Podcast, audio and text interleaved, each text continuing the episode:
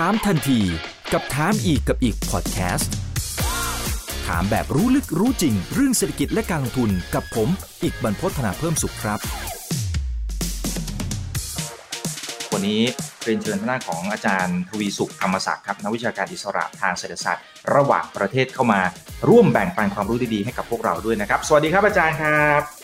ครับ สวัสดีครับ คุณอีคกรับครับ แล้วก็ท่านผู้ชมครับนะฮะหัวข้อในวันนี้ครับที่ เราได้เรียนเชิญทางด้านของอาจารย์ทวีสุขเข้ามาร่วมแบ่งปันเนี่ยนะครับ ก็จะเป็นในมุมมองของนักลงทุนนะครับ ที่ตอนนี้เนี่ยค่อนข้างจะกลัวครับว่าอัตราเงินเฟ้อเนี่ยมันกำลังจะมาอ่าแล้วก็อาจจะทำให้สินทรัพย์ต่างๆเนี่คยรับก็จะมีความผันผวนด้วยนะครับ นักลงทุนทั้งโลกเขาครับกลัวอาจารย์ทวีสุขกลัวไหมฮะต้องเข้าใจก่อนนะครับว่าเงินเฟ้อมันไม่ได้แย่ จริง ๆ ปัญหาคือที่ผ่านมาเงินมันไม่เฟ้อครับครับพอเงินเฟ้อเนี่ย พอเราถ้าสร้างหนี้เยอะๆเนี่ยนะครับ มันจำเป็นที่จะต้องให้ให้เกิดเงินเฟ้อขึ้นมาบ้าง เพื่อให้หนี้เนี่ยมันลด แต่ว่าสิ่งที่ทุกคนกลัวกันตอนนี้คืออย่างนี้ครับ คุณอีกว่าพอเวลาที่เขาสร้างหนี้กันเยอะ ๆ มันเป็น low interest rate แล้วก็โดยส่วนใหญ่เนี่ยมันเป็นอัตราดอกเบี้ยระยะสั้นนะครับ ดังนั้นถ้าหากว่าขึ้นตอนนี้ทุกคนเนี่ย leverage กันหมดเลยนะครับ เพราะว่าดอกเบี้ยมันถูกเนี่ย ถ้าคุณอีกเห็นว่าในช่วงสัก3ปีที่ผ่านมาเนี้ย การทำลักษณะที่ว่าทำ M&A เนี่ยจะค่อนข้างสูงมากเลยใช่ไหมครับ แล้วก็เข้าซื้อกิจการนู่นนี่นั่นเนี่ย เพราะว่าการทำ leverage buyout เนี่ยมันสามารถที่จะทำได้ เพราะว่าอัตราดอกเบี้ยมันไม่สูงมากนะครับ ทีเนี้ยปัญหามันก็จะมาแล้วแหละว่า ถ้าทีเนี้ยเงินเฟ้อกับดอกเบี้ยกลับเนี่ยไอตัวที่ leverage ไว้เนี่ยจะทำยังไง เพราะว่า ถ้า leverage ไว้เนี่ย แล้วขายได้เพิ่มเนี่ย มันไม่มีปัญหาแต่ปัญหาหนักตอนนี้คือมันขายเพิ่มไม่ได้ แถมว่ายอดขายในหลาย ๆ บริษัทเนี่ย มันยังไม่ถึงจุดเบรกอีเวนต์พอยต์นะครับ ตรงนั้นแหละมันเลยกลายเป็นปัญหาที่ว่าจะต้องทุกคนก็ถึงจะต้องกังวลกันขนาดหนักครับ อืมครับ อันนี้เป็นกราฟ ตัว CPI นะครับ Consumer Price Index นะครับ ก็บางครับส่วนเนี่ยเขาก็จะเอาไว้ดูเรื่องของอัตราเงินเฟ้อด้วย แต่ว่าตัวดัชนีตรงนี้เนี่ยครับ excludes ก็คือไม่นับเรื่องของอาหารกับพลังงานนะครับจะเห็นว่าครับตอนนี้เนี่ยโอ้โหต่ำมาก ถ้าเทียบกับครับในช่วงอดีตที่ผ่านมา เหมือนที่อาจารย์ทวีสุขได้เรียนไปเมื่อสักครู่นี้เป๊ะเลยนะครับยังถือว่าครับค่อนข้างต่ำแต่เดี๋ยวคืนนี้เดี๋ยวเข้าใจว่าเดี๋ยวเขาจะมีการประกาศตัวเลขอัตราเงินเฟ้อเดี๋ยวถ้ายังไงถ้าโผล่ขึ้นมาเนี่ยเดี๋ยวผมจะอัปเดตให้แบบ real time เลยนะครับ นี่ถ้าได้เทียบกับพันธบัตร 30 ปีนะครับ ก็จะล้อไปในมุมเดียวกันเลยว่าพันธบัตร 30 ปีเนี่ยจะขึ้นมาเป็น super bullish trend เหมือนเหมือนดัชนีตัวนี้เลยอะครับ แล้วปรากฏว่าตอนเนี้ยอัตราดอกเบี้ย 30 ปีเนี่ยนะครับ โดยเฉพาะราคาพันธบัตรเนี่ยมันหลุด super bullish trend นะครับคุณอิก ตรงนี้แหละมันเป็นสัญญาณที่ไม่ดีแรง sell เนี่ยมันถึงมาเยอะในตราสาร พันธบัตรระยะยาวของสหรัฐนะครับ แล้วตอนนี้มันติดลบไปประมาณ 17%แล้วสำหรับกองทุนที่อายุ 25 ปีขึ้นไปอะนะฮะอันนี้ผมอิงจากตัว iShare นะครับ อืมครับครับพอมีแรงขายออกมาแล้วหลุด อันนี้น่าจะหมายถึงตัวกราฟทางเทคนิคใช่ไหมครับอาจารย์ ตัวกราฟทางเทคนิคเลยอะครับ ตรงอืม price bond คือบอลจะมี 2 กรณีคือว่าไอตัวราคาบอล price นะครับ มันก็จะจะปรับตัวขึ้นเมื่อตัวดอกเบี้ยลง อ่าที่กราฟที่ท่านผู้ชมเห็นสูงๆเนี่ยสมัยนั้นเนี่ยดอกเบี้ยเนี่ยจะอยู่ประมาณสัก14-15เปอร์เซ็นต์นะครับ โดยเฉพาะพันธบัตรระยะยาวก็อยู่16ถ้าใครๆจำได้ตอนนั้นเรามีดอกเบี้ยฝากประจำนะครับ คุณอีก12เปอร์เซ็นต์ดอกเบี้ยกู้ซื้อบ้าน16เปอร์เซ็นต์นะครับในในยุคนั้นเลยครับ การที่อัตราเงินเฟ้อขึ้นมันจะเป็นผลลบอย่างไรต่อตลาดทุนอ่า เอ่ออัตราเงินเฟ้อขึ้นเนี่ยแน่นอนเลยว่าดอกเบี้ยอ้างอิงเนี่ยจะต้องจะต้องปรับเพิ่มขึ้นนะครับ ทีนี้ตลาดทุนเนี่ยหนักอยู่แล้ว ถ้าเราเห็นราคาหุ้นเนี่ยทางทางใต้ของราคาหุ้นถ้าเราดู balance sheet นะครับว่า equity price เนี่ยก็จะประกอบไปด้วยอะไรครับ คือส่วนของทุนแล้วก็บน DE ratio leverage ใช่ไหมครับ ก็ออกมาเป็น asset จากนั้นพอออกมาเป็น book value ราคาในกระดานก็คูณ PE เข้าไปคือความคาดหวังนะครับ ดังนั้นในขณะเนี้ย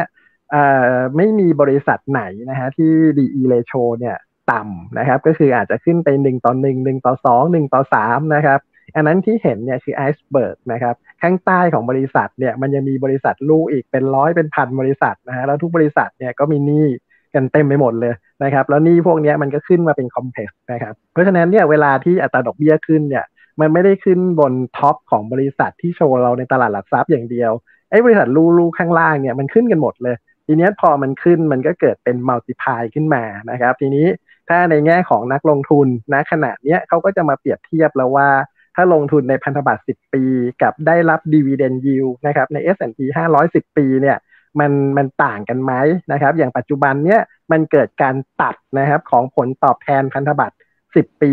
แล้วก็ดีเวเดนของ S&P 500 เนี่ยตัดกันพอดีเลย ดังนั้นถ้าดอกเบี้ยขึ้นอีกนิดนึงเนี่ย คนจะถอนเงินจากการลงทุนใน S&P 500 นะฮะแล้วก็จะเอาเงินเนี่ยมาซื้อพันธบัตร 10 ปี ซึ่งได้ผลตอบแทนที่เท่ากันแต่ความเสี่ยงเนี่ยต่ำกว่า ดังนั้นเราจะเห็นในสองสัปดาห์นี้ตลาดหุ้นอเมริกาก็ยังสวิงอยู่ขึ้นขึ้นลงลงแต่ยังไม่ได้ทำไฮใหม่นะครับ ตรงนี้แหละมันจะเป็นอีกอันหนึ่งที่ว่าตลาดกำลังจะเลือกทางท่านคุณอีกจะได้เห็นว่า ถ้าสัปดาห์นี้ตลาดเกิดไม่ไปต่อเนี่ย แสดงว่าไอ้หนึ่งจุดเก้าล้านล้านเนี่ยอาจจะไม่ไม่มี Impact ในเชิงบวกของตลาดนะครับ ทีนี้มันจะทำยังไงได้บ้าง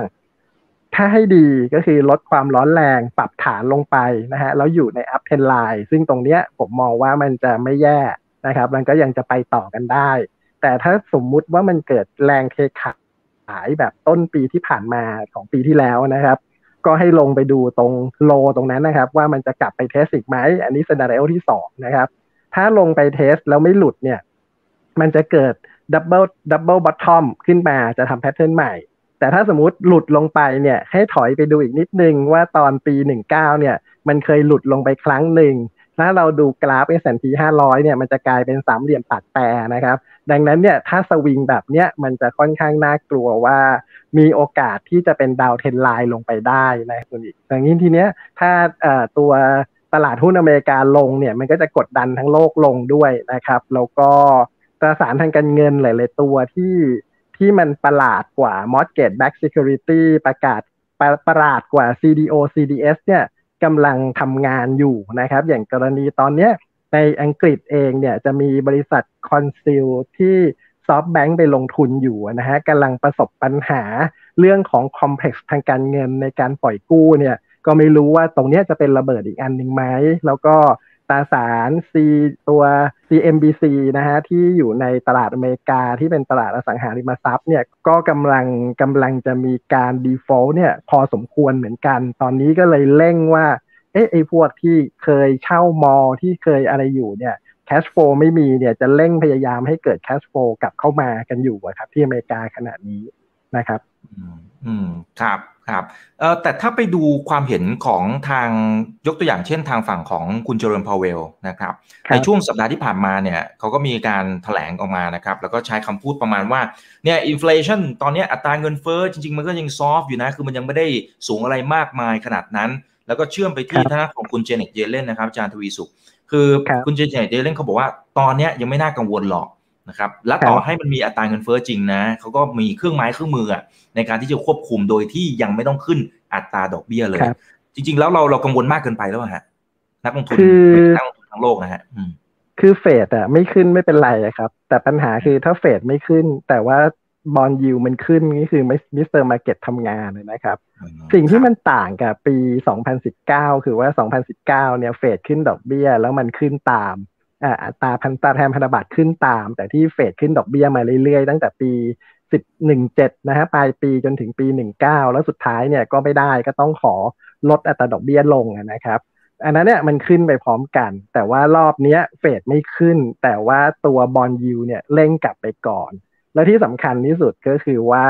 ใน ECB เนี่ยจากอัตราดอกเบี้ยติดลบเนี่ยเริ่มจะขึ้นมาเป็นศูนย์ก็แสดงว่าตัวของ ECB เนี่ยก็กำลังปรับขึ้นนะครับ แล้วก็ BOJ เนี่ยก็ปรับขึ้นของออสเตรเลียกับของแคนาดาเนี่ยก็เริ่มปรับขึ้น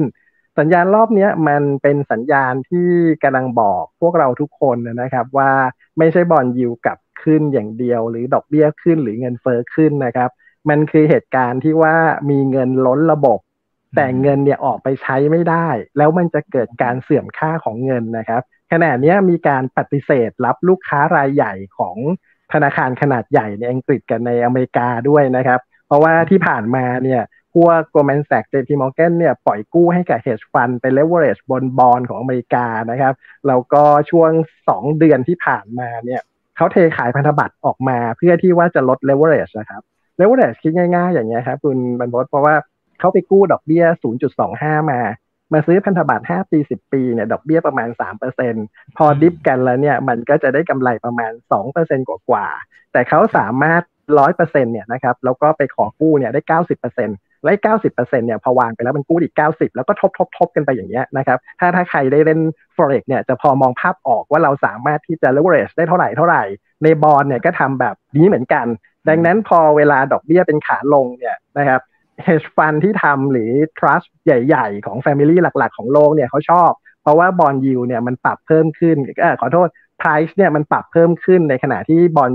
ราคาดอกเบี้ยมันลงถูกไหมครับ แต่พอดอกเบี้ยมันขึ้นเนี่ยบอลมันปรับลง ตรงนี้เขาไม่ชอบละ เพราะมันก็จะ gearing เรื่อง loss ด้วย ดังนั้นที่เราเห็นแรงขายบอลขนาดใหญ่ออกมาประมาณสองแสนกว่าล้านในอเมริกาเนี่ยนั่นคือการลดพอร์ต แล้วทีนี้พอลดพอร์ตแล้วเงินไปไหนครับ กลายเป็นเงินสดเนี่ย ที่เขาไปขอกู้ธนาคารเนี่ยเขาก็ไปคืนเงินกู้ เงินก็ไปกองอยู่ที่ธนาคารขนาดใหญ่ในอเมริกาขณะเนี้ยอยู่ที่ว่าเขาจะไปคืนเฟดหรือเปล่า ทีนี้เฟดอ้าวถ้าโดนคืนแล้วต้องทำไงต่อไป ตอนนี้ก็กำลังเป็นปัญหากับเฟดนะครับเพราะฉะนั้นตอนนี้จะเห็นได้เลยว่าคุณเจอโรมพาวเวลเจเน็ตเยเลนเนี่ยกำลังใจดีสู้เสืออยู่ ซึ่งปัจจัยมันจะแย่กว่าปี 2019 นะครับแล้วก็เงินที่ใส่มาเนี่ยปัญหาคือคนขอกู้ไม่ได้ บริษัทเนี่ยขอกู้จนล้น balance sheet แล้วครับขณะนี้จนเขาก็เองก็ไม่กล้ากู้เหมือนกัน จนกระทั่งต้องแจกเงินให้คนไปใช้เนี่ยเพื่อที่จะรักษาระบบ ทีนี้เราก็ต้องมาดูกันต่อแล้วครับว่าไอ้หนึ่งจุดเก้าล้านล้านเนี่ยมันจะดันได้แค่ไหนนะครับครับ แล้วไอ้เงินที่มีการแจกไปส่วนหนึ่งเนี่ย ผมเห็นตัวเลขเนี่ยนักลงทุนโดยเฉพาะนักลงทุนรุ่นใหม่เนี่ยเอามาเล่นในตลาดหุ้นนะฮะอาจารย์ ใช่ครับตอนนี้เก่งกำไรกันมากเลยนะฮะก็เราจะเห็นว่าตลาดมันเก่งกำไรสมบูรณ์แบบนะครับ อย่างล่าสุดเนี่ยถ้าเราเห็นข่าวก็คือเอาเงินเกษียณอายุนะครับ เพราะว่าเอาไปฝากในพันธบัตรไม่ได้ผลตอบแทนอะไรมากใช่ไหมครับ ไปถอนเงินเกษียณอายุมาเล่นเกมสต็อปอะแล้วรู้สึกจะติดกันอยู่สองสามร้อยนะฮะตอนนี้ก็ไม่รู้ cut ไปหรือยัง ถ้าเกิด cut ไปตอนนั้นก็แย่ไปนะครับเพราะตอนนี้มันก็กลับมาอีก เด็กบางคนก็ไปกู้มาเล่นตัวสารพัดการเก็งกำไรนะฮะ บางคนก็แบบเห็นมีบางเคสเนี่ยไปกู้สองสามหมื่นเหรียญเนี่ยมาลงทุนแล้วก็หมดไปแล้วไม่เหลือแล้วนะฮะมันมันจะทำให้การบริโภคแย่ไปด้วยครับคุณอิกการ search ยิวขณะนี้เขาบอกเงินเฟ้อช่วงนี้เนี่ยมันอาจจะเป็นผลจาก cost push หรือเปล่าครับ สังเกตจากราคาสินค้าโภคภัณฑ์ แล้วก็ค่าเดินเรือเนี่ยนะรวมถึงราคาน้ำมันเนี่ยนะครับมันพุ่งสูงขึ้นนะอันนี้คำถามแรกเดี๋ยวมีอีกหนึ่งคำถามนะครับ มันใช่ประเด็นนี้หรือเปล่าครับเอ่อคำถามแรกใช่เลยครับ แล้วที่น่าตกใจกว่านั้นคือราคาอาหารนะคุณอีกทำนิวไฮด้วยทำทำราคา ราคาอาหารนะฮะในในต้นทุนทางด้านอาหารนะครับ เพราะว่าถ้าข้าวโพดขึ้นถั่วเหลืองขึ้นเนี่ย มันคือราคาอาหารสัตว์ แล้วมันก็จะไปไล่พวกราคาเนื้อสัตว์ต่างๆ ด้วยนะครับ ส่วนน้ำมันเนี่ย อันนี้เพิ่งเริ่มสตาร์ทนะครับ ผมคิดว่าน่าจะได้เห็นประมาณ 80ถึง95 นะครับ เพราะตอนนี้เนี่ย คลังน้ำมันใหญ่ ๆ เนี่ยทยอยโดนระเบิดไปเยอะในซาอุดีนะครับ แล้วก็เดี๋ยวมีอีกหลายแห่งที่กำลังจะทยอยระเบิดกันอีกเนี่ยนะครับ ขณะนี้ครับ ก็จะดันราคาน้ำมันขึ้น แต่ว่ายอดขายน้ำมันไม่ได้ขึ้นนะฮะ อืมอืมครับเออคือคือจะอาจารย์หมายถึงเบรนท์หรือเปล่าฮะเมื่อสักครู่นี้ที่บอกทั้งทั้งทั้งเบรนท์ทั้งอ่าถ้าถ้าพูดถึงตัวที่ผมพูด 80 ถึง 90เดี๋ยวน่าจะเป็น WTI นะฮะเบรนท์คงไปไกลกว่านี้แหละครับ ทีนี้ก็จะกดดันกลุ่มสายการบินอีกนะครับ ว่าถ้าจะต้องบินแล้วต้นทุนสูง ตอนนี้ที่บินแต่ละรอบก็ยังไม่ค่อยคุ้มกันเท่าไหร่เนี่ยนะครับ ก็จะมาเจอต้นทุนน้ำมันในส่วนของเบรนท์นะเพราะว่าเบรนท์ยังไงก็ต้องวิ่งนำหน้า WTI อยู่แล้วนะครับ อืมคืออาจารย์ไม่ได้มองว่าไอตัว demand ความต้องการที่มันจะฟื้นเนี่ย ตรงนี้จะยังไม่ใช่ปัจจัยหลัก แต่ว่าเป็นทางฝั่งของ supply ที่ที่อาจจะมีความตึงเครียดอะไรต่างๆ ในตะวันออกกลางอย่างเช่นซาอุดิอาระเบียที่เจอไปในช่วงประมาณสัปดาห์ที่แล้วอย่างนั้นใช่ไหมฮะที่โดนโจมตี ใช่ครับเอ่อผมผมคุยเรื่องเกี่ยวกับตะวันออกกลางเนี่ยมาประมาณสามปีแล้วล่ะว่าให้จับตาตรงนี้ให้ดีนะครับ เพียงแต่ว่าช่วงปีหนึ่งเก้าสองพันเนี่ยคุณทรัมป์เขาไม่กล้า นั้นพอพอคุณไบเดนมาเขาเขาเขามีหน้าที่ทำอยู่แล้วนะครับ แต่ทุกวันนี้ก็เหมือนเป็นอัลไซเมอร์นะยังจำอะไรไม่ได้ ก็ไม่รู้ว่าใครทำงานแทนคุณไบเดนอยู่เบื้องหลังนะครับ ก็ทันทีที่ขึ้นมาแพนตากอนก็เดินอย่างหนักเลยนะครับแล้วก็เริ่มรุกไปที่ซีเรียนะฮะแล้วก็เราก็จะคิดว่าคงจะเปิดกับอิหร่านเร็วๆนี้นะฮะอิหร่านก็เลยส่งนักรบฮูตีครับ ส่งโดรนของตัวเองไปถล่ม สนามบินนะฮะของซาอุ แล้วก็คลังน้ำมันของซาอุด้วยครับ ซึ่งถ้าทุกท่านจะเข้าใจคือเหนือเยเมนขึ้นไปเนี่ยจะเป็นเขาเรียกว่า Ghawar field นะฮะ Ghawar field เนี่ยจะจะผลิตน้ำมันประมาณหนึ่งในสี่ของทั้งโลกนะครับ ถ้าตรงนั้นเนี่ยเกิดปัญหาขึ้นมานะครับ ก็ก็จะกระทบหนักมากครับ อืมอืมครับ คือแต่ว่ามันอาจจะแค่เป็นสัญญาณความตึงเครียดหรือเปล่าหรือหรืออาจารย์มองเห็นอะไรที่ที่มันตอนเนี้ยมันอาจจะนำไปสู่ความรุนแรงไม่ไม่ไม่ตึงเครียดนะครับคุณอ่ามันจะเป็น battlefield ใหญ่ในภายในปลายปีนี้หรือปีหน้า แต่ว่าเดี๋ยวขอดูสัญญาณหลังจากกรกฎานี้อีกทีหนึ่งนะฮะ เพราะตอนนี้การจัดทัพจัดระเบียบเนี่ยค่อนข้างชัดเจนละ เพียงแต่ว่าขณะนี้อเมริกายังไม่กล้าผีผาม เพราะว่ากลัวขีปนาวุธของอิหร่านอยู่นะฮะซึ่งซึ่งฐานอเมริกาในอิรักเองเนี่ยถูกโจมตีไปค่อนข้างเยอะนะครับ แล้วก็ความผิดพลาดของเป้าหมายเนี่ยต้องใช้คำว่าวัดกันเป็นเซนติเมตรเลยครับเพราะว่าระบบดาวเทียม GPS ระบบนำล่องของอิหร่านเนี่ยทำให้กองทัพสหรัฐเนี่ยค่อนข้างกลัว แล้วก็ ล่าสุดเนี่ยเมื่อประมาณปลายปีที่ผ่านมาเนี่ยอิหร่านก็ซื้อขีปนาวุธจากจีนนะฮะไปประมาณ3 0 0แสนลูก เป็นขีปนาวุธที่ไม่มีหัวลบนะครับ เพราะว่าเขาเอา3 0 0แสนลูกเนี่ยยิงใส่เครื่องเรือลบเรือเรือบรรทุกเครื่องบินไปก่อน เพื่อให้ระบบป้องกันภัยทำงาน แล้วก็ตัวที่มีหัวลบเนี่ยจะตามไปเป็นแถวสองแถวสามนะครับ แล้วก็ถ้าหลุดเข้าไปลำหนึ่งเนี่ย กองพลเรือของอเมริกากองพลเรือที่ห้าเนี่ยไม่น่าจะรับมือได้ นี่คือเหตุที่อเมริกายังไม่กล้าผีผานะครับ แต่คิดว่าคงจะเปิดเร็วๆนี้ครับ อืมครับเอ๊ะพอดีผมไม่ได้ตามเรื่องนี้มันเขาทะเลาะเรื่องอะไรกันเหรอครับ อาจารย์ทำไมมันจะนำไปสู่การโอ้โห battlefield อะไรขนาดนั้นนะฮะที่เขาแบนอิหร่านมาตลอดเลยเนี่ยนะฮะแล้วก็มีความตั้งใจจะทำสงครามกับอิหร่าน แต่ว่าหลักๆเลยเนี่ยก็คือประเทศที่ได้รับวัคซีนอันดับหนึ่งของโลกนะฮะอย่าง อย่างอิสราเอลเนี่ยนะฮะที่เป็นเจ้าของบริษัทยาทั้งหลายเนี่ยเขาก็เขาก็ได้รับวัคซีนไป แล้วตอนเนี้ยเขาก็คือเจ้าของพวกบริษัทอุตสาหกรรมสงครามทั้งหลายเนี่ยนะฮะเขาก็พร้อมที่จะเปิดสงครามกับซีเรียนะครับ แล้วก็ถ้าเปิดกับซีเรีย ซึ่งเราจะเห็นว่าการระเบิดที่เรวันนอนที่ผ่านมาเนี่ยจริง ๆ แล้วมันเหมือนกับการวางระเบิดนะฮะไม่ไม่ไม่ใช่เป็นการระเบิดอย่างที่ข่าวที่เราได้ยินเนี่ย แล้วก็ถ้าหากระเบิดตรงนี้เสร็จแล้วเนี่ยนะครับ เขาทำลายความมั่นคงในในเลบานอนก่อน เพราะว่าเลบานอนเนี่ยจะมีนักรบเฮซบอลเลาะห์นะฮะซึ่งกลุ่มนี้มีความสัมพันธ์กับอิหร่านเขาจะทำให้ตรงนี้แตกกันก่อน แต่ขณะนี้มีความสัมพันธ์ที่ดีต่อกัน แล้วก็กับทางด้านซีเรีย แล้วก็มีรัสเซียเนี่ยเป็นคนที่ดูแลโมเมนตัมในในตะวันออกกลางอยู่ขณะนี้นะครับ ซึ่งทำให้อิสราเอลเนี่ยไม่มีความสบายใจ แล้วเขาเคยได้น้ำมันฟรีเนี่ยจากซีเรียมานานนะฮะตั้งแต่ ตั้งแต่สมัยประธานาธิบดีโอบามานะครับ จนกระทั่งมาพลาดตอนคุณทรัมป์เนี่ยก็เลยมีความจำเป็นที่ว่าอาจจะต้องเปิดศึกใหญ่กันในตะวันออกกลาง แล้วก็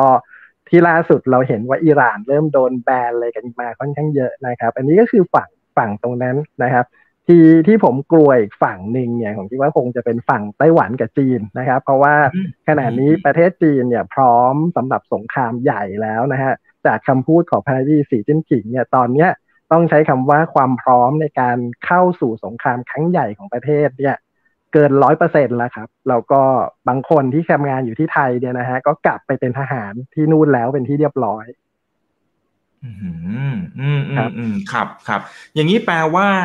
ในเรื่องของความตึงเครียดเนี่ย มันมีความสุ่มเสี่ยงที่อาจจะนำไปสู่เรื่องของการสู้รบอะไรว่ากันไปเนี่ยนะครับ เพราะฉะนั้นไอ้ตัวราคาน้ำมันแล้วก็สินค้าพวกพันมันก็ อย่างที่อาจารย์บอกจริง ๆ มันอาจจะเพิ่งเป็นขาขึ้นซะด้วยซ้ำนะครับ อย่างนี้ถ้าถ้ามองอีกในยะหนึ่งจริงๆมันคือโอกาสสำหรับนักลงทุนหรือเปล่าฮะเวลาเวลาที่เราจะมองหาโอกาสในการลงทุนพวกสินค้าพวกพันเหล่านี้ หรือจารคิดว่ามันมีความเสี่ยงอยู่เหมือนกัน อืมในอุตสาหกรรมน้ำมันนะครับ คุณอีกต้องมองในมุมนี้ก็แล้วกันสำหรับนักลงทุนนะครับ ว่านี่มันเป็น exit strategy plan สำหรับอุตสาหกรรมน้ำมันนะครับ ก็คือไล่ราคาน้ำมันให้ไป แล้วก็ขายให้นักลงทุนรายย่อยทิ้งไป เพราะว่า ภายในปี 2030 เนี่ย ทั่วโลกเนี่ยจะใช้ EV car นะครับ แล้วก็ปริมาณการผลิตน้ำมันทั้งโลกเนี่ย มันประมาณ 60%เนี่ยใช้กับรถยนต์ และคาดการว่าถ้าอเมริกาดัน EV car ตอนนี้ทางด้านสแกนดิเนเวีย EV car เนี่ยจะร้อยเปอร์เซ็นภายในปี 2030 นะฮะ จีนเนี่ย 2030 ดังนั้นการบริโภคคำถามว่าถ้า 3 กลุ่มนี้เปลี่ยนเนี่ย กลายเป็นว่าทั้งโลกก็ต้องดัน EV car ดังนั้นปริมาณการผลิตน้ำมันเนี่ยจะไม่มีความจำเป็นต่อไปนะฮะเพราะฉะนั้นในในในความขัดแย้งใหญ่ ๆ มันจะมีมุมที่ซ่อนอยู่อีกอันหนึ่งเขาเรียกว่าเป็น exit strategy plan นะครับสำหรับโครงสร้างที่อยู่กันมาเป็นร้อยปีนะครับครับเพราะฉะนั้นเก่งกำไรเนี่ยต้องเก่งระยะสั้นนะฮะแล้วพอจบแล้วคือจบนะ ไม่ใช่ดอยแล้วไม่เป็นไรไม่ถึงไม่ขายไม่ขาดทุนอันนี้ไม่ใช่นะครับ รอบนี้ไม่เหมือนรอบที่ผ่านมาทุก ๆ รอบนะครับ ครับไม่งั้นถ้าเก่งกำไรไม่ดีเนี่ย ตัวเราอาจจะเกรงแทนก็ได้นะฮะอาจจะได้เป็นใบหุ้นมาดูเป็นที่ระลึกที่บ้านอะไรอย่างเงี้ยครับอ่าแต่ว่าแต่แต่เมื่อสักครู่นี้ที่ที่อาจารย์บอกว่าหนึ่งมันก็จะมีเรื่องความตึงเครียดสองอัตราเงินเฟ้อมันก็อาจจะขยบพงกหัวขึ้นมานะครับ ทีนี้ถ้ามันเป็นสูตรอย่างนี้เมื่อก่อนเราก็จะนึกถึงทองคำ นะครับว่าเออมันมันน่าจะ hedge ไอตัวอัตราเงินเฟ้ออะไรต่างๆ หรือความตึงเครียดถ้ามันเกิดขึ้นปั๊บเราต้องไปพักเงินที่ทางด้านของทองคำแต่ปรากฏว่าในช่วงประมาณสักสองสามเดือนล่าสุดจะเห็นว่าทองคำมันสารวันเตี้ยลงมากๆนะครับแล้วก็หลุดแนวรับสำคัญอะไรว่านไป แต่เพิ่งจะเด้งเมื่อคืนที่ผ่านมานี่เองนะครับทำไมความสัมพันธ์ตรงนี้มันมันไม่เหมือนกับที่เราเคยเรียนมาหรือที่เราเคยเข้าใจกันมาครับมันกำลังเกิดอะไรขึ้นในตลาดนี้ฮะ ก็หลักการง่ายๆคุณอีกว่าเรื่องโกหกไว้สอนในมหาลัยเรื่องจริงไว้ดูในหนังฮอลลีวูดโอ้โหครับนะครับ ก็ตอนนี้เอ่อทองคำเนี่ยมัน against กับดอลลาร์โดยตรง แล้วปัญหาของดอลลาร์ตอนนี้มันกำลังไดลุค่า อีกมุมหนึ่งของเงินเฟ้อรอบนี้คุณอีกมันจะเป็นในรูปแบบของเงินเฟ้อจากการเสื่อมค่าของตราสารทางการเงิน อันนี้น่ากลัวสุดแล้วยากที่จะควบคุม จะเหมือนกับกรณีของเวเนซุเอลาแต่ว่าผมคิดว่าคงเอาแค่หนึ่งในล้านของเวเนซุเอลาเราก็ก็กะกันแล้วนะครับ เพราะฉะนั้นอตอนนี้เฟดเนี่ยจะเจอโจทย์ใหญ่แล้วก็รัฐบาลอเมริกาเนี่ยจะเจอโจทย์ใหญ่คือหนึ่งเพิ่มหนี้ครั้งเนี้ย แต่ว่าแท็กของอเมริกาเนี่ยติดซิลลิงละคือรีดกับประชาชนมากกว่านี้ไม่ได้แล้วนะครับแล้วก็เพิ่มค่าแรงก็ไม่ได้ เพราะว่าถ้าเพิ่มค่าแรงเนี่ย เขาจะย้ายอุตสาหกรรมกลับมาไม่ได้นะครับ ดังนั้นการเพิ่มค่าแรงของเขามันถึงเพิ่มได้แบบชั่วคราว หรือเพิ่มนิดๆหน่อยๆก่อน เพื่อที่จะดึงอุตสาหกรรมกลับ ดังนั้นการดึงอุตสาหกรรมกลับเนี่ยสิ่งสำคัญที่สุดเลยคือต้องทำให้ค่าเงินตัวเองอ่อนแล้วหนี้ตัวเองเนี่ยที่ไปอยู่ทั่วโลกเนี่ยนะครับ มันก็จะได้กำไรด้วยยกตัวอย่างว่า พอประเทศไทยมีเงินสดใช่ไหมครับ จากการค้าขายเนี่ย ก็ไปแลกเป็นดอลลาร์ไว้ตอน 32 33 นะครับ แล้วเขาก็เอาพันธบัตรเนี่ยมาเอาเงินของเราไปทั้งหมดเลย แล้วแลกด้วยดอกเบี้ย 0.25 แสดงว่าเงินเราไม่มีเขาเอา ALU มาให้นะครับ แล้วก็พอเวลาเขามาทำไหลออกเนี่ยเขาจะไหลออกประมาณ 28 29 เนี่ยนี่นี่คือการทำกำไรกับกับการเทรด แล้วก็เอาพวกพันธบัตรของเขาเนี่ยมาไว้นะฮะซึ่งอันนี้มันเป็นน้ำซึมบ่อทรายที่ที่เขาให้พวก investment bank ต่างๆ เนี่ยเป็นคนเป็นคนลงมือทำให้นะครับ ทีนี้ปัญหาของเฟดอยู่ตรงนี้ว่าเขาต้องสร้างหนี้ขนาดใหญ่ แต่ไม่มีประเทศไหนเนี่ยที่จะซื้อตราสารหนี้ของเขา ซึ่งปีที่แล้วเนี่ยมันมันใช้การมูดิพูเรตกันนะฮะระหว่าง Federal Reserve Goldman Sachs JP Morgan ส่งไป City of London ส่งไปที่บาฮามาสส่งไปที่อ่า Swiss National Bank นะฮะแล้ว Swiss National Bank เนี่ยก็ปล่อยกู้ให้กับธนาคารเขา แล้วก็แล้วก็ตัวธนาคารสวิสเองเนี่ยเข้ามาซื้อกลุ่ม FAANG นะฮะถ้าเราไปดูใน balance sheet เขาไอ้หุ้นที่ขึ้นทุกตัวเนี่ยคนไล่จริงๆเนี่ยธนาคารกลางสวิสทั้งสิ้นเลยนะครับ แต่วิธีคิดเขาไม่คิดว่าเขาซื้อหุ้นเพื่อ price ที่มันขึ้น แต่ธนาคารกลางสวิสมองว่าหุ้นเหล่านั้นคือคือ real asset ยกตัวอย่างเนี่ยอย่างวันที่เทสลาล่วงมาสามร้อยกว่าเหรียญเนี่ยราวกับแตกคาเนี่ยแต่หุ้นอย่าง Microsoft เนี่ยไม่ลง เพราะอะไรครับ เพราะ Microsoft เนี่ยเป็นคนที่ทำ Data ที่ใหญ่ แล้วก็มีระบบคลาวแล้วก็ชีวิตของเราเนี่ยอยู่บน Microsoft เราจะเห็นได้ว่าหุ้นหลาย ๆ ตัวที่เป็นโลกอนาคตจริง ๆ นะฮะแล้วเป็นโครงสร้างหลักของโลกเนี่ย บริษัทเหล่านี้ไม่ไม่ไม่ค่อยกระทบ เพราะอะไรครับ เพราะว่าเขาเขามองไม่ได้เป็นมองเขาหุ้นหรือราคาที่มันเปลี่ยน แต่เขามองแอสเซทที่มีอยู่ทั้งหมดของ Microsoft อย่างนี้นะครับ อันนี้ยกตัวอย่างนะ ยังมีอีกประมาณ 30 กว่าบริษัทที่ที่ที่แบงก์สวิสเข้าไปถือนะครับ ที่ธนาคารกลางสวิสเข้าไปถือ แต่ถ้ามันมันเกิดจากการเสื่อมค่าของค่าเงินจริง ๆ ทองคำถ้าในอดีตมันก็ควรจะได้รับอนิสงส์เนี่ยอาจารย์ทองคำมันถูกมูดิพูเรตนะครับ โดยโดยตลาด CME อะขนาดนี้ตัว Gold Future เนี่ยมันมันสูงกว่าทองคำเนี่ยประมาณ 20 เท่า แล้วก็ 8 ธนาคารใหญ่ในโลกนะฮะก็คืออเมริกา 4 ยุโรป 4 เนี่ย เป็นคนถือสัญญาอนุพันธ์เนี่ยอยู่ประมาณ 80%ที่เหลือ 20%ที่เห็นเนี่ยก็ให้รายย่อยไปเทรด ดังนั้นเขาสามารถที่จะทำให้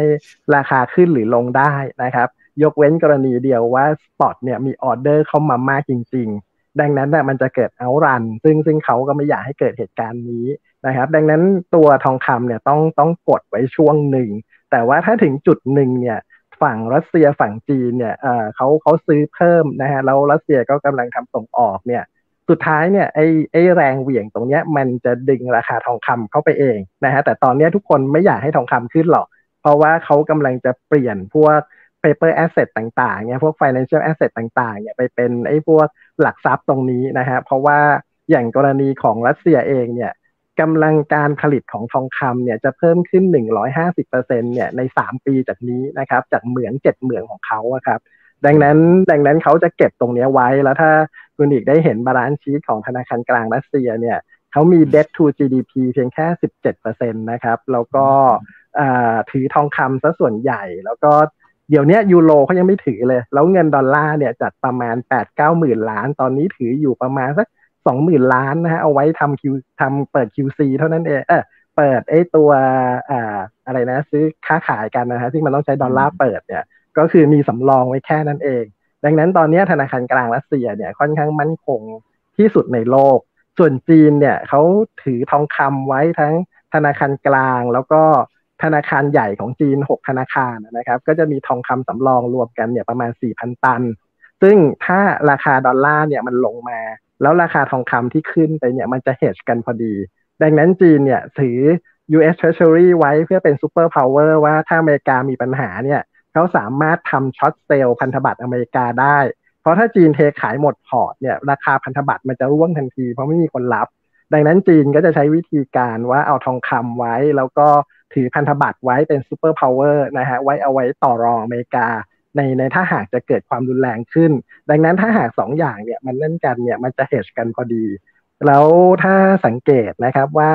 ช่วงประมาณ 5 เดือนมาเนี้ยหุ้นสินจิ้ง Mining ของจีนเนี่ยปรับจากประมาณ 3 เหรียญเนี่ยขึ้นมาประมาณเกือบ 12 เหรียญปรากฏว่านั่นคือเขากำลังเพิ่มกำลังการผลิตขนาดใหญ่ในนั้นเลยนะครับ อันนี้กำลังกำลังจากภายในของจีนเองก็เหมือนกัน ดังนั้นราคาตอนนี้ผมก็มองว่ามันมัน discount มากๆครับ ครับ ชื่ออะไรนะครับ เมื่อสักครู่นี้ครับ ชื่อบริษัทนะเออ๋อเหมืองสินจิ้ง Mining นะครับของจีนจริงนะครับ อ่านี่เดี๋ยวผมไปไปตามต่อให้จะอยู่ทางตอนเหนือนะฮะติดกับรัสเซีย ซึ่งเมืองของรัสเซียเนี่ยอย่างเช่นไฮแรนโกโพริอัสเนี่ยก็จะอยู่เหนือสินจิ้งขึ้นไป แต่เป็นฝั่งของรัสเซีย ซึ่งตรงนั้นเนี่ยเขาเรียกว่าเป็นแบบสายแร่ทองคำที่ใหญ่ที่สุดในโลกอีกอันหนึ่งอืมครับอ่ารอเงินรอตัวเลขอัตราเงินเฟ้อยังไม่มานะครับ เดี๋ยวอัปเดตไปนะฮะรบกวนสอบถามอาจารย์หน่อยครับ หลายคนเนี่ยกังวลเรื่องฟองสบู่ หรือว่าวิกฤตการเงินในอนาคต อาจารย์เนี่ยคิดว่ามีปัจจัยอะไรหรือวิธีการอะไรจะแก้ไขปัญหาตรงนี้ได้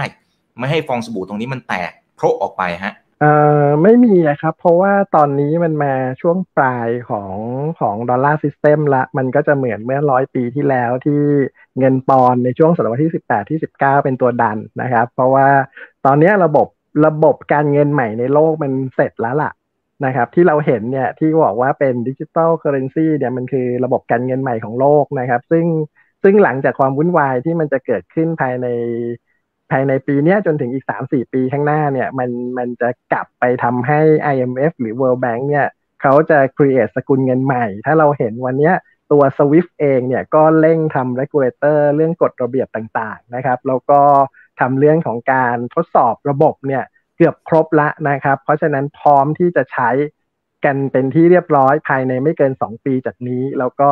คิดว่าถ้าเกิดความวุ่นวายเนี่ยเขาจะพาร์ตเงินจาก ใช้ดอลลาร์เนี่ยเป็นสกุลเงินหลักของโลกเนี่ยไปเป็นเงินสกุลใหม่นะฮะแล้วก็ยกขึ้นไปบนระบบ IMF เลย ซึ่ง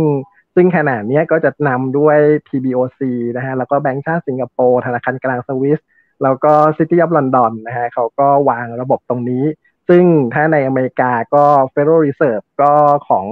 Federal Reserve of New York นะฮะ ถ้าใครรู้ว่า Federal Reserve ที่มีอำนาจมากที่สุดในอเมริกา ก็คือ Federal Reserve of New York เนี่ยนะฮะที่เป็นหัวหน้าแก๊งเลยเนี่ย ก็กำลังทำตรงนี้อยู่เหมือนกันนะครับ อันนี้ก็คือ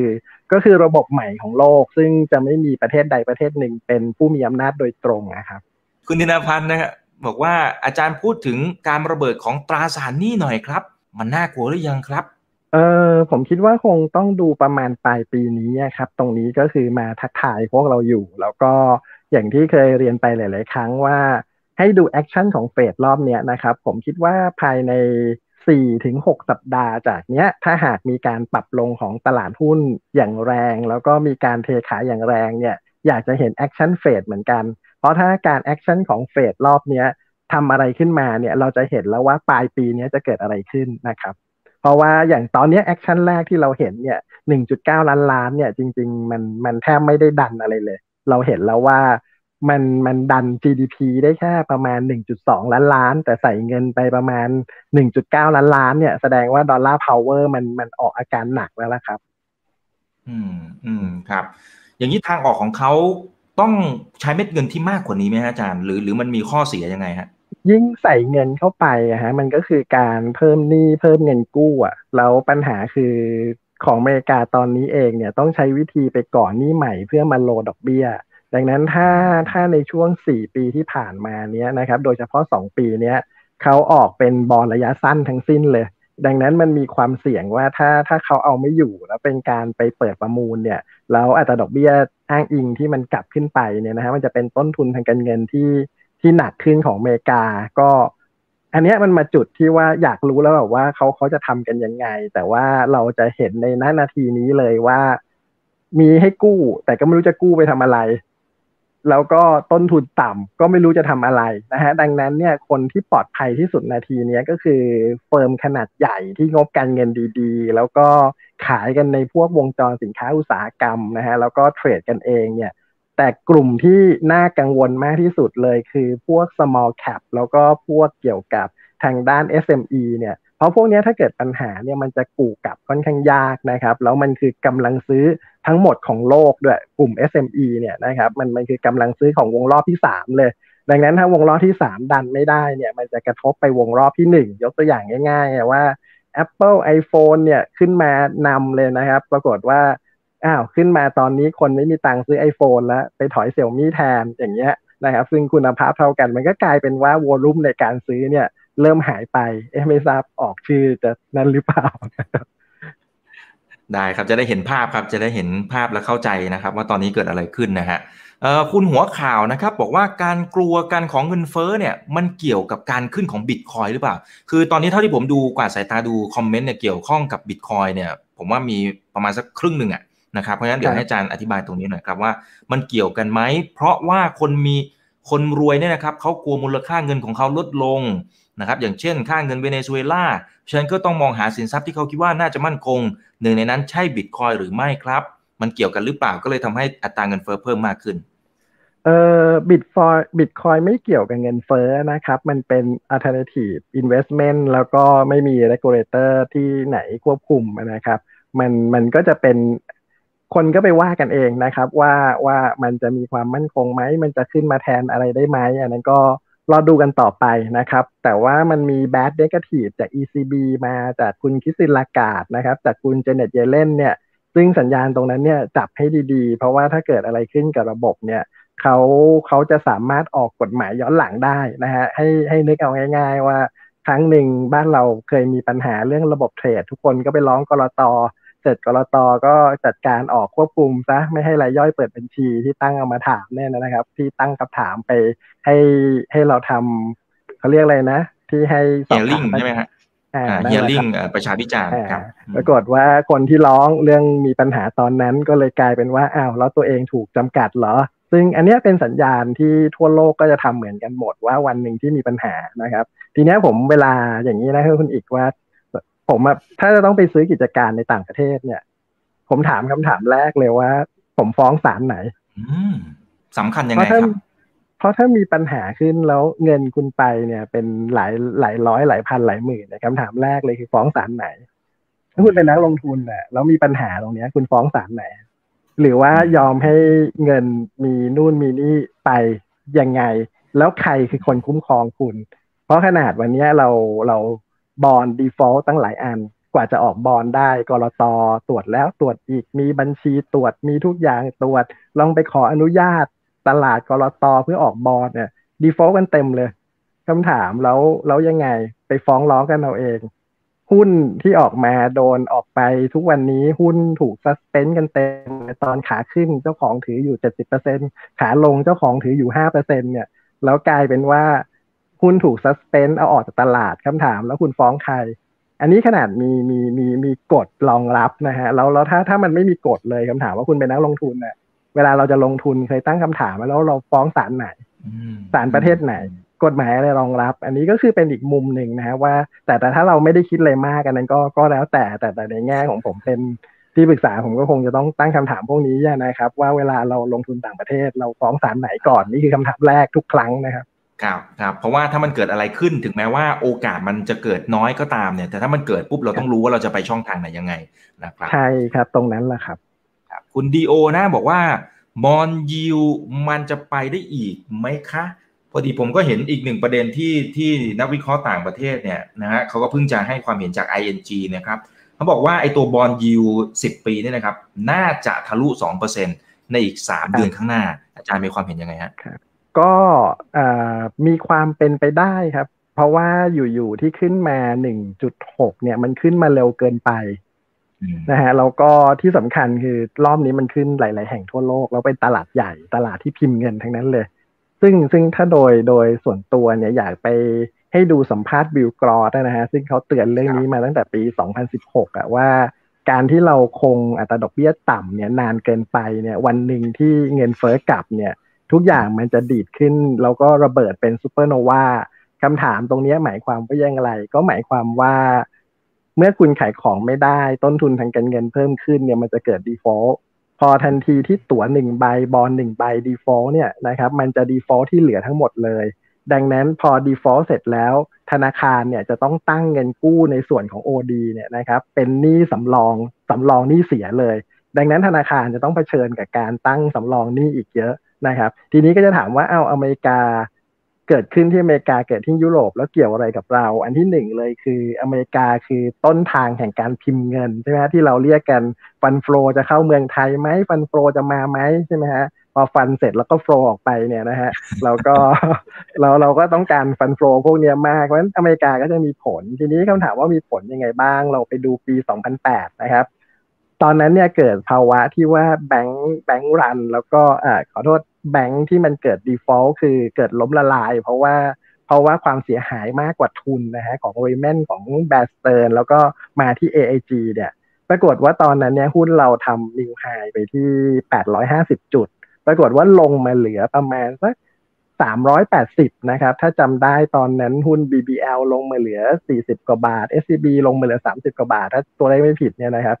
อันนี้เนี่ยเราไม่ได้มีปัญหาอะไรเลย แต่ปัญหาเกิดจากสภาพคล่องของระบบโลกแล้วธนาคารเนี่ยเกิดสภาพว่า cash crunch นะครับ ซึ่งสัญญาณตรงเนี้ยถ้าถ้าดูในปี 19เนี่ยเราเราเจอมาละ cash crunch เราก็เฟดก็พิมพ์เงินเข้าไป เพราะฉะนั้นวันนี้เราคิดว่าพิมพ์เงินพิมพ์เงินพิมพ์เงินแก้ปัญหา แต่ปัญหาคือตอนเนี้ยเราพิมพ์เงินแล้วมันแก้ปัญหาไม่ได้ มันเห็นแต่ตลาดหุ้นขึ้นเนี่ย แต่แต่ผู้คนเนี่ยยังยังไม่ได้ใช้เงินและยิ่งเจอโควิดเข้ามาอีกนะครับ แล้วก็ถ้าคุณอีกเห็น ปีนี้ปี 2021 เนี่ย ตอนปี 2020 เนี่ย zombie company เนี่ยขึ้นมาเป็น all time high เลยนะฮะวันนั้นที่คุณอีกเคยทำรายการเรื่องซอมบี้เนี่ยจะเห็นชัดเลย แล้วตอนนี้มันก็เร่งเป็นตัว gearing เข้ามาอีกด้วยนะครับ เพราะว่ายิ่งที่คุณไบเดนบอกว่าจะทำ EV car เนี่ยมันคือเปลี่ยนทั้งระบบเลยนะแล้วก็มันจะเป็นเรื่องของ Internet of Things เรื่องของ chipset ที่ไม่พอในโลกใบนี้นะครับ ในขณะที่ มันจะต้องสร้าง smart city อีกเยอะมากเนี่ย อันนี้อันนี้คือคือเรื่องใหญ่ที่กำลังรออยู่นะครับ ตัวซอมบี้เนี่ยแหละที่มันจะทำให้เกิดปัญหาใหญ่ เพราะว่าถ้าเห็นในช่วงสองสัปดาห์ที่ผ่านมาเนี่ย รัฐวิสาหกิจที่เป็นซอมบี้ของจีนนะฮะก็ล้มไปสองเจ้านะครับแล้วก็รัฐบาลเนี่ยเข้าไปไปไปรับมือทันคืออย่างนี้ล้มละลายอะไม่น่ากลัว ถ้ามันทยอยล้ม แต่ถ้ามันล้มพร้อมกันเยอะๆเนี่ย อันนี้รับมือไม่ไหว นะครับ อันนี้นี่คือคือเรื่องใหญ่ว่าอย่าพยายามให้รับมือเอ่อมันล้มพร้อมกันเยอะ ดังนั้นจีนใช้วิธีว่าโพสโพนการล้มเนี่ยออกไป ด้วยการเข้าไปซับซิไดก่อน แล้วเสร็จแล้วปล่อยล้ม เข้าไปซับซิไดก่อน เสร็จปล่อยล้ม เข้าไปซับซิไดเสร็จแล้วปล่อยล้ม แต่สิ่งที่จีนทำแล้วแตกต่างจากอเมริกาคืออะไรไหมครับ จีนเข้าไปสร้าง new economic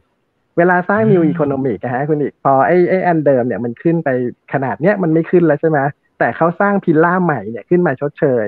ดังนั้นไอ้ value อันใหม่เนี่ยมันจะมาชดเชยอันเก่าที่มันพังไปทัน ดังนั้นเนี่ยตรงเนี้ยมันต้องเป็นดินามิกที่จะต้องไปได้ทั่วโลกนะครับเอ่อที่ขอโทษต้องไปพร้อมกันทั้งประเทศ ดังนั้นสิ่งที่จีนทำตอนเนี้ยเขาเร่ง build new business แล้วก็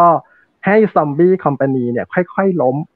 นะฮะคือล้มไหมล้มปล่อยไปเลยปล่อยไปเลย แต่ว่าค่อยๆ อย่าล้มพร้อมกันนะครับ อืมอืมครับ ไม่งั้นก็เอาไม่อยู่นะครับ ต่อให้มีเครื่องมือเยอะแค่ไหนนะครับเขาบอกว่าเอ๊ะถ้าไม่มีใครจะมาซื้อตัว US bond นะครับพันธบัตรรัฐบาลสหรัฐอเมริกาเนี่ยนะครับอาจารย์คิดว่าทางเฟดจะมีแนวทางในการแก้ไขยังไงคะนะฮะเออ๋ออเขาก็ทำ operation twist ได้ไหมฮะอาจารย์ก็ทำอย่างปีที่แล้วอะครับ ก็เขามีเครือข่ายผู้ที่เป็นเอ่อธนาคารที่เป็นผู้ถือหุ้นของเฟสนะฮะเขาก็ ทำมูนิพูเรตกันแล้วก็แล้วก็ทำซ้อนกันไปเรื่อยๆนะฮะที่เขาเรียกว่าการเข้าไปทำ leverage อะเสร็จแล้วพอเขาเข้าไปประมูลในช่วงแรกได้ ก็ปล่อยทิ้งให้กับพวกกองทุนต่างๆนะครับแล้วก็เราจะเห็นได้ว่าตอนนี้ตลาดหุ้นอเมริกาไม่ค่อยไปไหนเนี่ยมันจะมีเงินส่วนหนึ่งที่ไหลออกมานะครับ ก็คืออย่างเช่นกองทุน pension fund เนี่ยเขาจะแบ่งส่วนหนึ่งนะครับไปลงทุนในหุ้น แล้วถ้าเขามองดูว่า valuation มันสูงก็จะขายหุ้นแล้วก็มาถือบอลนะครับ ซึ่งซึ่งถ้าเขามองว่าราคาบอลเนี่ยมันไปต่อไม่ได้เนี่ยละดอกเบี้ยอาจจะขึ้นเนี่ยเขาอาจจะซื้อลักษณะเข้าไปซื้อพันธบัตรแล้วก็เปิดสถานะ short interest rate ไว้นะครับอีกตัวหนึ่งเนี่ยเวลาดอกเบี้ยขึ้นนะฮะคุณอีกมันจะมีตลาดหนึ่งก็คือ interest rate future ท่านผู้ฟังอาจจะไม่ค่อยได้เคยเห็น market cap ของ interest rate future นะครับ ขณะเนี้ย market cap ของ interest rate future เนี่ยอยู่ประมาณ 400 ล้านล้านเหรียญอืมโอ้โหครับ คุณเป็นเวเงินลาบาทไม่ถูกเลยนะอาจารย์คุณไม่ถูกเลยครับ แล้วก็ที่ที่เราจะเรียกว่าค่า CDS ของพันธบัตรอะไรขึ้นต่างๆนะฮะไอ้นั่นแหละคือ คือมันวัดจากราคา CDO เอ่อตัว interest rate future นะครับถ้าถ้าเราเข้าไปดูอย่างบ้านเราก็มีนะฮะ trade interest rate future อยู่ในตลาด future เนี่ย แต่ว่าสภาพคล่องมันไม่มีเนี่ยนะครับ ดังนั้นเนี่ยตัวเวลาที่อัตราดอกเบี้ยเป็นขาลงเนี่ย ราคาพันธบัตรมันขึ้น คนจะไม่ใช้สิทธิ์ในการในการในการที่จะไป cover ส่วนขาดทุนนะครับ ก็ก็จะปล่อยไปในส่วนของ option ในส่วนของ credit default swap ทั้งหลาย แต่อีกเวลาที่ดอกเบี้ยมันขึ้น ราคาพันธบัตรมันลงแบบเนี้ย คนเนี่ยจะมาใช้สิทธิ์ตรงเนี้ยคำถามมีอยู่ว่าแล้วถ้าคนใช้สิทธิ์เยอะๆเนี่ย ธนาคารเนี่ยจะทำยังไงอืม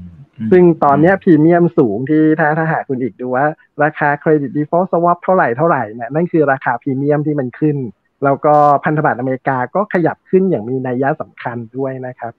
ที่เห็นสูงสุดในโลกเลยของของกรีซนะครับ ขึ้นไปถึง25,000เหรียญน่ะจากราคา70เหรียญนะครับ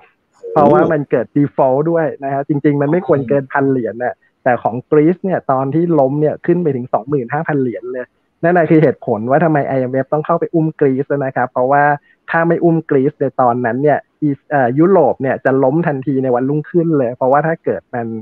มันมันมันเกิดปัญหาว่าจะต้องใช้สิทธิ์ตรงนั้นนะฮะแล้วก็ IMF เนี่ยก็เข้าไปเคลียร์ปัญหา แต่ทีเนี้ยอันนั้นอะมันแค่กรีซประเทศเล็ก ๆ นะครับ แต่ตอนเนี้ยมันจะเป็นทั้ง ทั้ง sovereign bond ก็คือบอลของประเทศนะครับ แล้วก็พวก corporate bond ต่างๆ แล้วก็ส่วน corporate bond อีกอันหนึ่งก็คือตัวของอ่า high yield bond นะฮะตอนนี้ high yield bond เนี่ยคนเนี่ยเข้าไปลงทุนสูงมากเลยจนอัตราดอกเบี้ยเนี่ยต่ำที่สุดในประวัติศาสตร์คือลงมาประมาณ 4%มันไม่เคยลงขนาดนี้นะครับ ปกติจะอยู่ 6-8 ถ้าหากเกิดอะไรขึ้นใน high yield bond เนี่ย มันจะ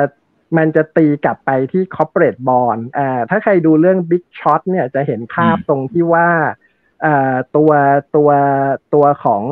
เวลาที่เขาลงทุนเนี่ยเขาจะเอาตัวพวกผลตอบแทนสูงๆเนี่ยไปไว้ในชั้นหนึ่งอะนะฮะแล้วถ้าหากตัวชั้นเนี่ยมันตีกลับขึ้นมาเนี่ย มันจะทำให้ชั้นบนๆซึ่งเป็น investment grade เนี่ย มันจะถล่มลงมาด้วยนะฮะแล้วก็ยังไม่รวมกับตัวอ้างอิง พวก credit default swap ทั้งหลายนะครับเอ่อถ้าสมมุติว่า เก็บบิตคอยนะครับน่าจะป้องกันการเสื่อมค่าของค่าเงินได้ไหมครับ อันนี้อาจารย์ตอบไปบ้างบางส่วนแล้วนะครับ อยากขยายความเพิ่มไหมครับ ส่วนของบิตคอยนี้ผมคิดว่า เป็นเรื่องความสมัครใจของตัวบุคคลดีกว่า เพราะว่าราคามันสวิงค่อนข้างเยอะนะครับแล้วก็สวิงรอบหนึ่งบางทีเป็นหมื่นเหรียญเลย เราเราถ้าเรามองว่ามั่นคง อันนี้แล้วแต่ความ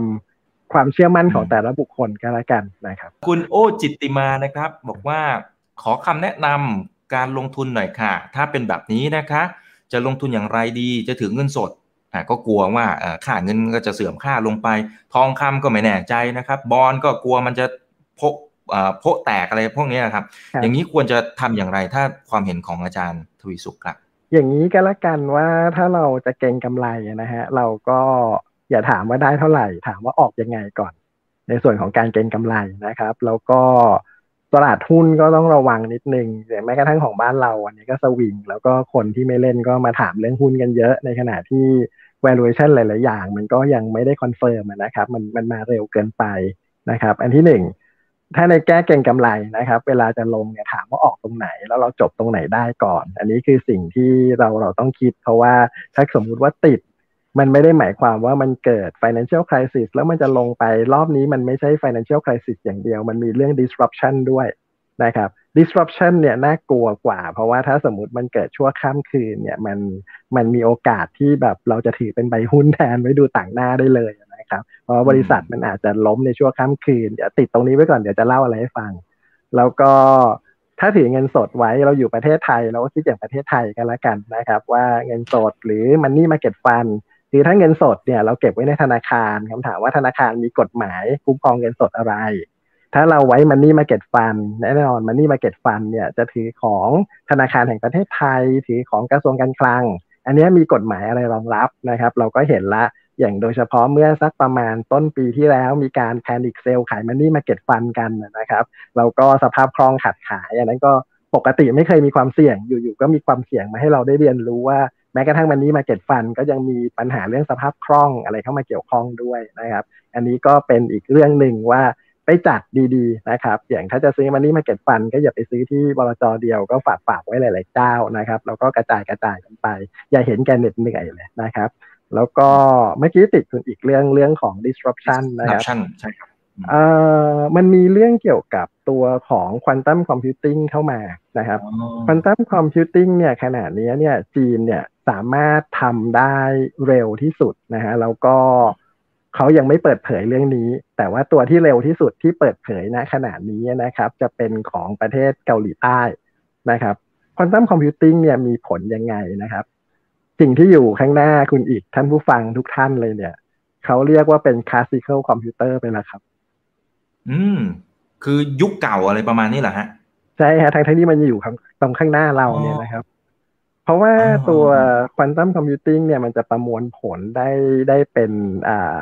ล้านปีของคอมพิวเตอร์ปกติเขาสามารถทำได้ภายในเวลาไม่กี่นาทีเนี่ยนะฮะแต่หัวใจมันอยู่ตรงนี้ครับคุณอีกว่า quantum computing เนี่ย ปกติคอมพิวเตอร์ทุกตัวเนี่ยมันจะประมวลผลเป็นระบบบิกใช่ไหมฮะก็คือเป็น two dimension แต่ว่าควอนตัมเนี่ยมันจะเป็นคิวบิกก็คือเป็น six dimension ก็คือเป็นหกมิติไอ้หกมิติเนี่ย มันก่อให้เกิดการค้นพบ new material new material ตรงนี้นะครับ มันกำลังจะ disrupt กลุ่ม material เดิมๆ ไปอีกเยอะมากเลย ไม่ว่าจะเป็นอุตสาหกรรมปิโตรเคมี ไม่ว่าจะเป็นอุตสาหกรรมแบตเตอรี่นะครับ ไม่ว่าจะเป็นอุตสาหกรรมทางด้านเกี่ยวกับน้ำมันนะฮะแล้วอุตสาหกรรมยา อุตสาหกรรมทางด้านเกี่ยวกับการติดต่อสื่อสารทั้งหลาย อีกหน่อยเนี่ย คอมพิวเตอร์ทั้งหมดเนี่ยจะทำงานบน Wi-Fi แล้วก็ใช้ตัวควอนตัมเนี่ยประมวลผลให้กับเรา โดยที่เราไม่จำเป็นที่ต้องไปมีควอนตัมเองนะฮะตรงนี้มันจะเปลี่ยนโฉมหน้าพวกเราไปหมดเลย แล้วก็ตัวระบบ digital currency เนี่ยซึ่งมันจะต่างกับ cryptocurrency crypto เนี่ยคือเป็น decentralized แล้วไม่มี regulator ควบคุมถูกไหมครับ แต่ว่าตัว digital currency เนี่ยมันคือตัว centralized pure เลย แล้วก็มี regulator ในการควบคุม แล้วก็ที่สำคัญคืออย่างคริปโตเนี่ยถ้าเกิดอะไรขึ้นเนี่ยสมมุติว่าเกิดการ fail เกิดอะไรขึ้นเนี่ยไม่มีกฎหมายรองรับคุณไปว่ากันเอาเอง แต่ส่วน digital currency เนี่ยมีรัฐบาล แล้วถ้าหากเกิดอะไรขึ้นเนี่ยเขาไปรีดภาษีพวกเราเนี่ยมา support ไอ้ตัวที่มันสูญเสียพวกนี้ได้ อันนี้คือสิ่งที่ต่างกันนะครับ เพราะฉะนั้นตัวตัวการทำ transaction ของ ของ digital currency เนี่ยที่จะเกิดขึ้นเนี่ยมันสำคัญที่การ run บนระบบควอนตัมดังนั้นจีนเนี่ยพร้อมจะประกาศใช้ในปี 2023 พร้อม ๆ กัน แล้วอีกหนึ่งก็คือการ part ไปสู่เรื่องระบบของอ่า smart city นะครับ ทีเนี้ยการลงทุนของเราเนี่ยเราต้องไปลงทุนในโลกอนาคตเลย ยกตัวอย่างอย่างเช่น ถ้าคุณอีกจะลงทุนใน smart city ก็จะถามผมว่าอาจารย์แล้วลงทุนอะไรล่ะ ถ้าเราไปที่จีนเนี่ย เราจะเห็นอันหนึ่งคือกล้องเต็มไปหมดเลยขนาดเนี้ยกล้องอันหนึ่งนะคุณอีกในหนึ่งช็อตเนี่ย สามารถบอกบัตรประชาชนของเรา แล้วก็รถคันนี้เป็นของใครได้ถึง200เฟรมนะฮะทั้งกลางคืนมีแสงน้อยหรือไม่ก็ตาม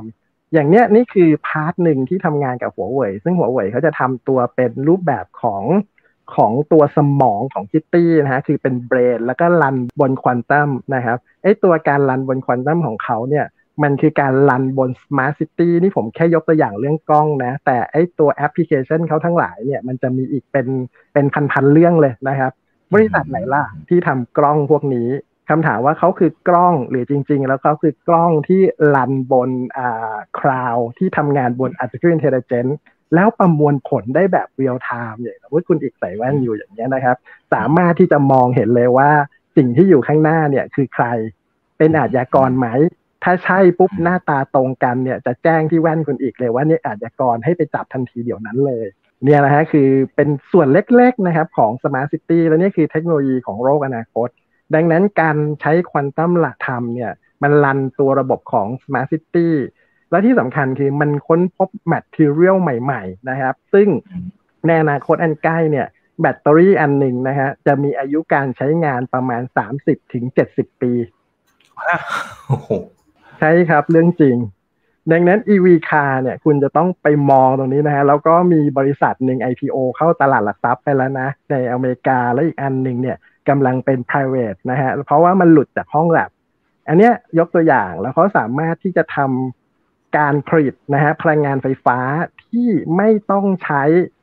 พลังงานคาร์บอน คือไม่ต้องปล่อยทางด้าน emission ออกมานะฮะตอนนี้ในสวีเดนในนอร์เวย์เนี่ยกำลังทำการผลิตเป็น zero emission นะฮะอย่างเช่นรูปแบบโซลาร์เซลล์นะฮะเขาทำใหญ่เลยนะ แล้วปรากฏว่าโซลาร์เซลล์เนี้ยไม่จำเป็นต้องมีแสงอาทิตย์ มีแค่แสงอย่างเดียวนะฮะเพราะฉะนั้นกลางวันเนี่ยมีแสงอาทิตย์เขาจะเก็บไว้เยอะนะฮะเก็บไว้บนบนไอ้ energy storage เนี่ย และ energy storage เนี่ยมันจะฉายฉายไฟตอนกลางคืน แต่เป็นไฟที่แบบไม่ไม่ได้สว่างมาก แล้วมันก็ชาร์จไปในตัวด้วยนะฮะแล้วไอ้ energy storage เนี่ยไม่ได้อยู่แค่รถยนต์ แต่มันจะอยู่บนซิตี้บนบ้านทุกหลังนะฮะจะต้องเก็บตัวนี้อีกหน่อยบ้านของคุณอีกเนี่ยจะมีแหล่งกำเนิดไฟฟ้าเนี่ยอะไรหลายอย่าง แล้วไปเก็บไว้ใน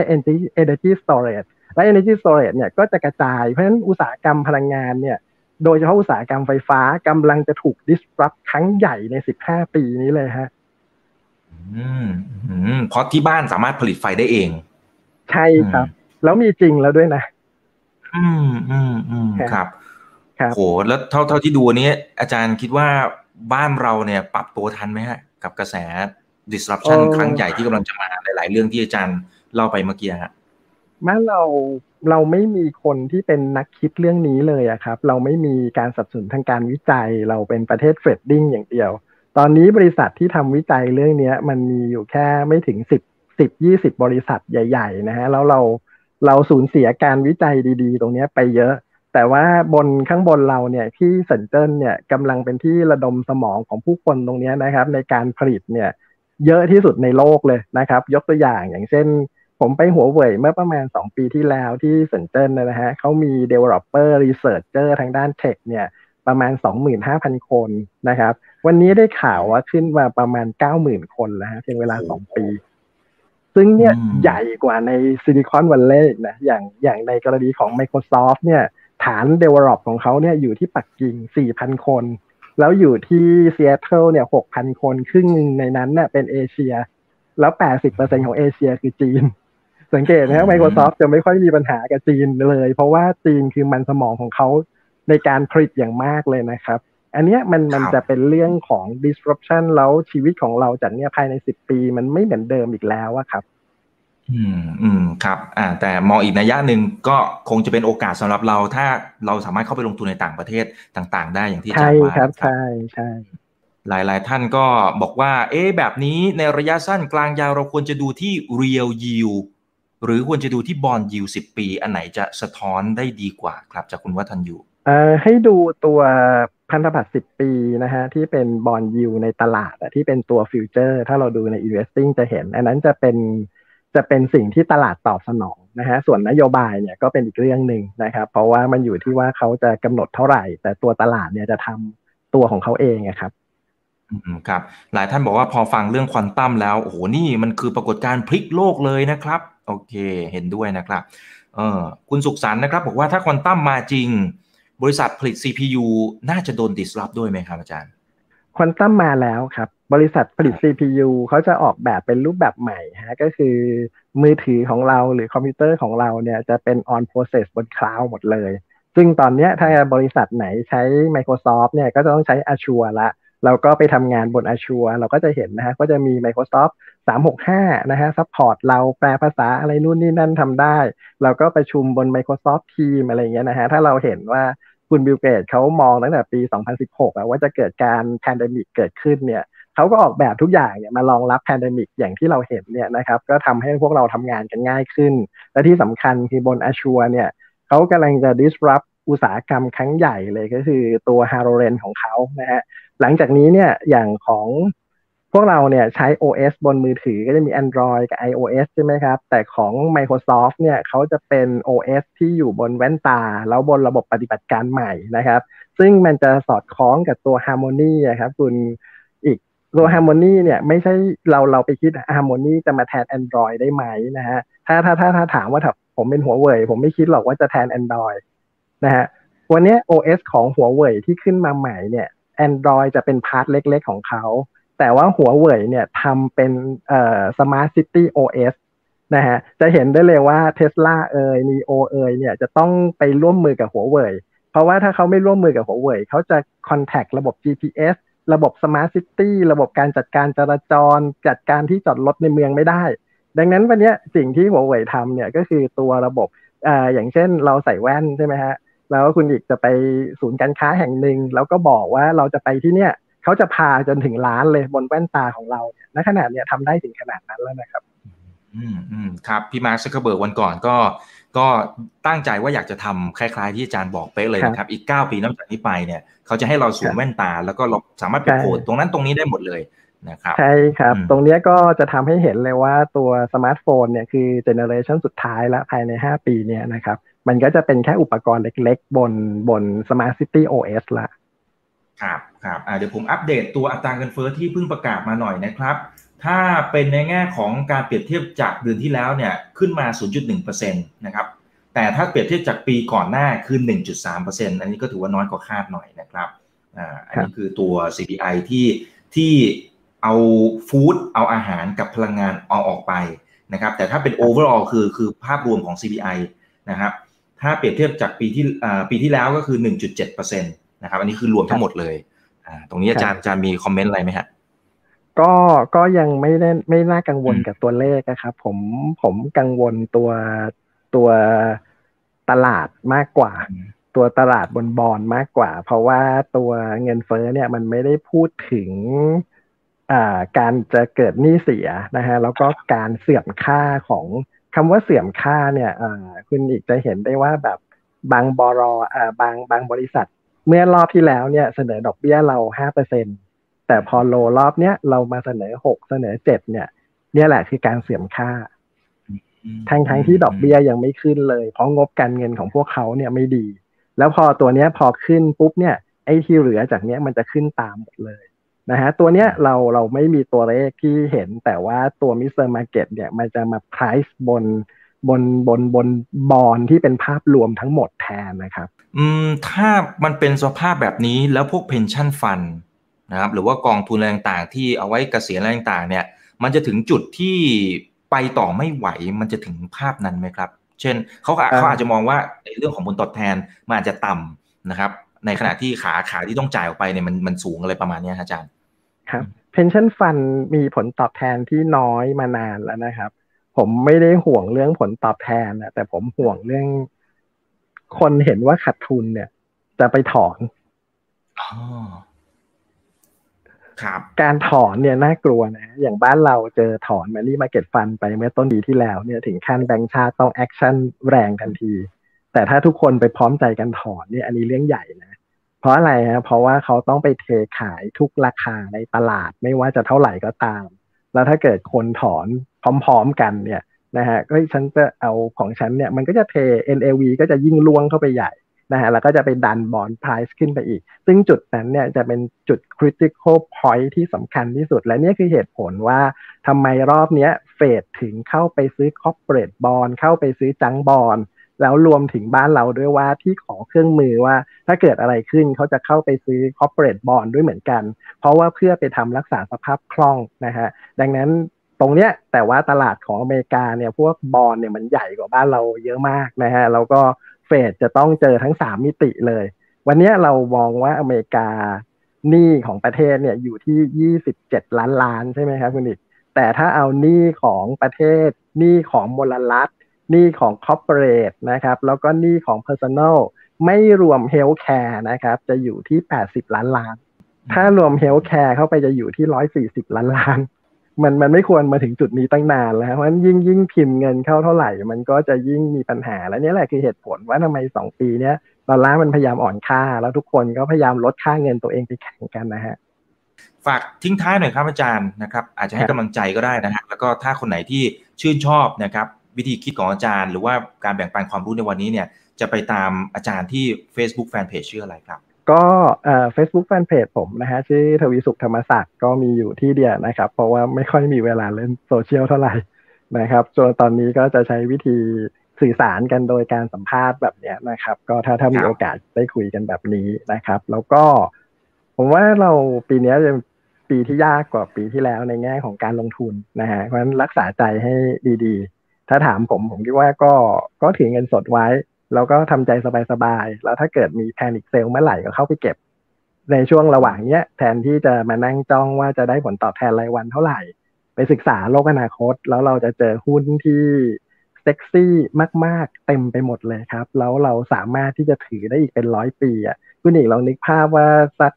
ร้อยี่สิบปีที่แล้วเนี่ย ผมถือหุ้น ABB ของเยอรมันเนี่ย วันเนี้ยราคา ABB เนี่ยขึ้นมาประมาณเกือบสองหมื่นเท่า ผ่านสงครามโลกครั้งที่หนึ่งผ่าน Great Recession ผ่านสงครามโลกครั้งที่สองผ่านทุกสิ่งทุกอย่างมา ABB ก็ขึ้นมาเรื่อยๆ วันนี้เรากำลังอยู่ในร้อยปีที่แล้วของ ABB อยู่ผมยกตัวอย่างนะครับ แล้วก็มีบริษัทพวกนี้เยอะๆ เอาเวลาไปศึกษาพวกนี้นะครับ แล้วก็